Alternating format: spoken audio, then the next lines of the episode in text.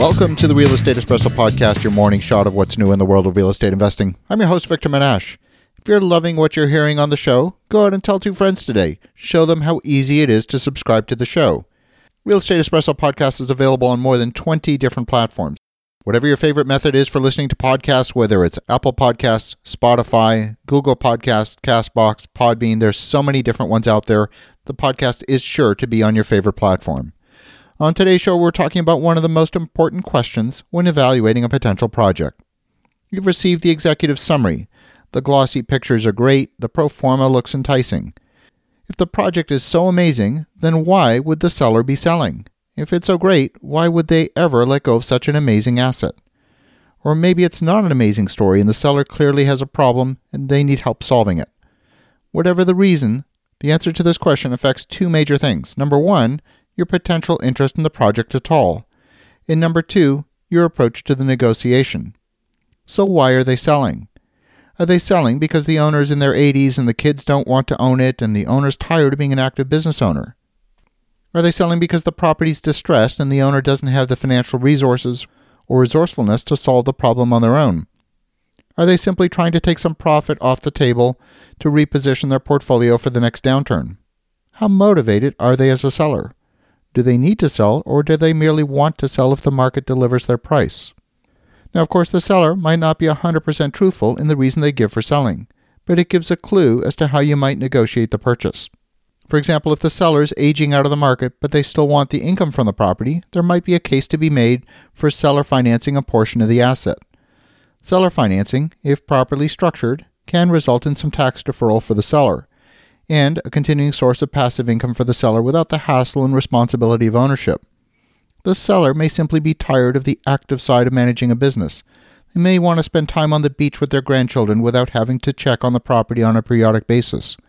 If the seller's in a distressed situation, you can really be helping the seller solve a problem. Now, oftentimes, the property can be a good asset, but the seller's dealing with a problem elsewhere in their business. The sale of a performing asset can bring some much needed cash to strengthen their balance sheet and help solve a problem that they might be facing elsewhere. The seller might be on a fishing expedition looking to see if they can get someone to offer them too much money.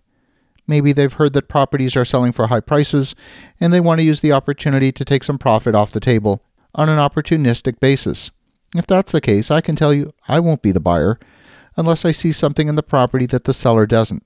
That would mean changing the property substantially to add significant value to it. Maybe it means demolishing what's there and building something new. Perhaps it's a land assembly with a property next door. There's so many different ways to add value to a property. I make sure to ask the broker why the seller is selling. I then ask the same question directly of the seller.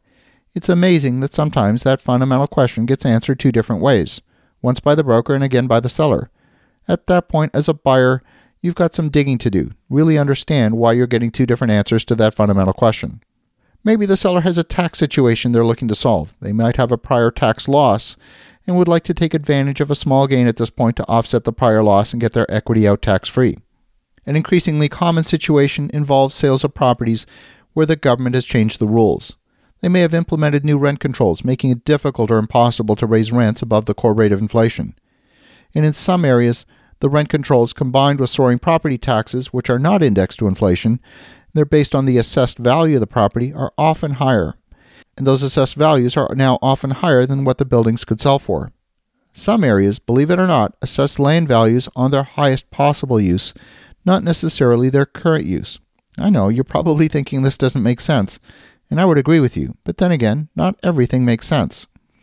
There's so many answers to that simple question, Knowing the answer guides your interest in the property, and it certainly guides your approach to the negotiation. As you think about that, have an awesome rest of your day. Go make some great things happen. We'll talk to you again tomorrow.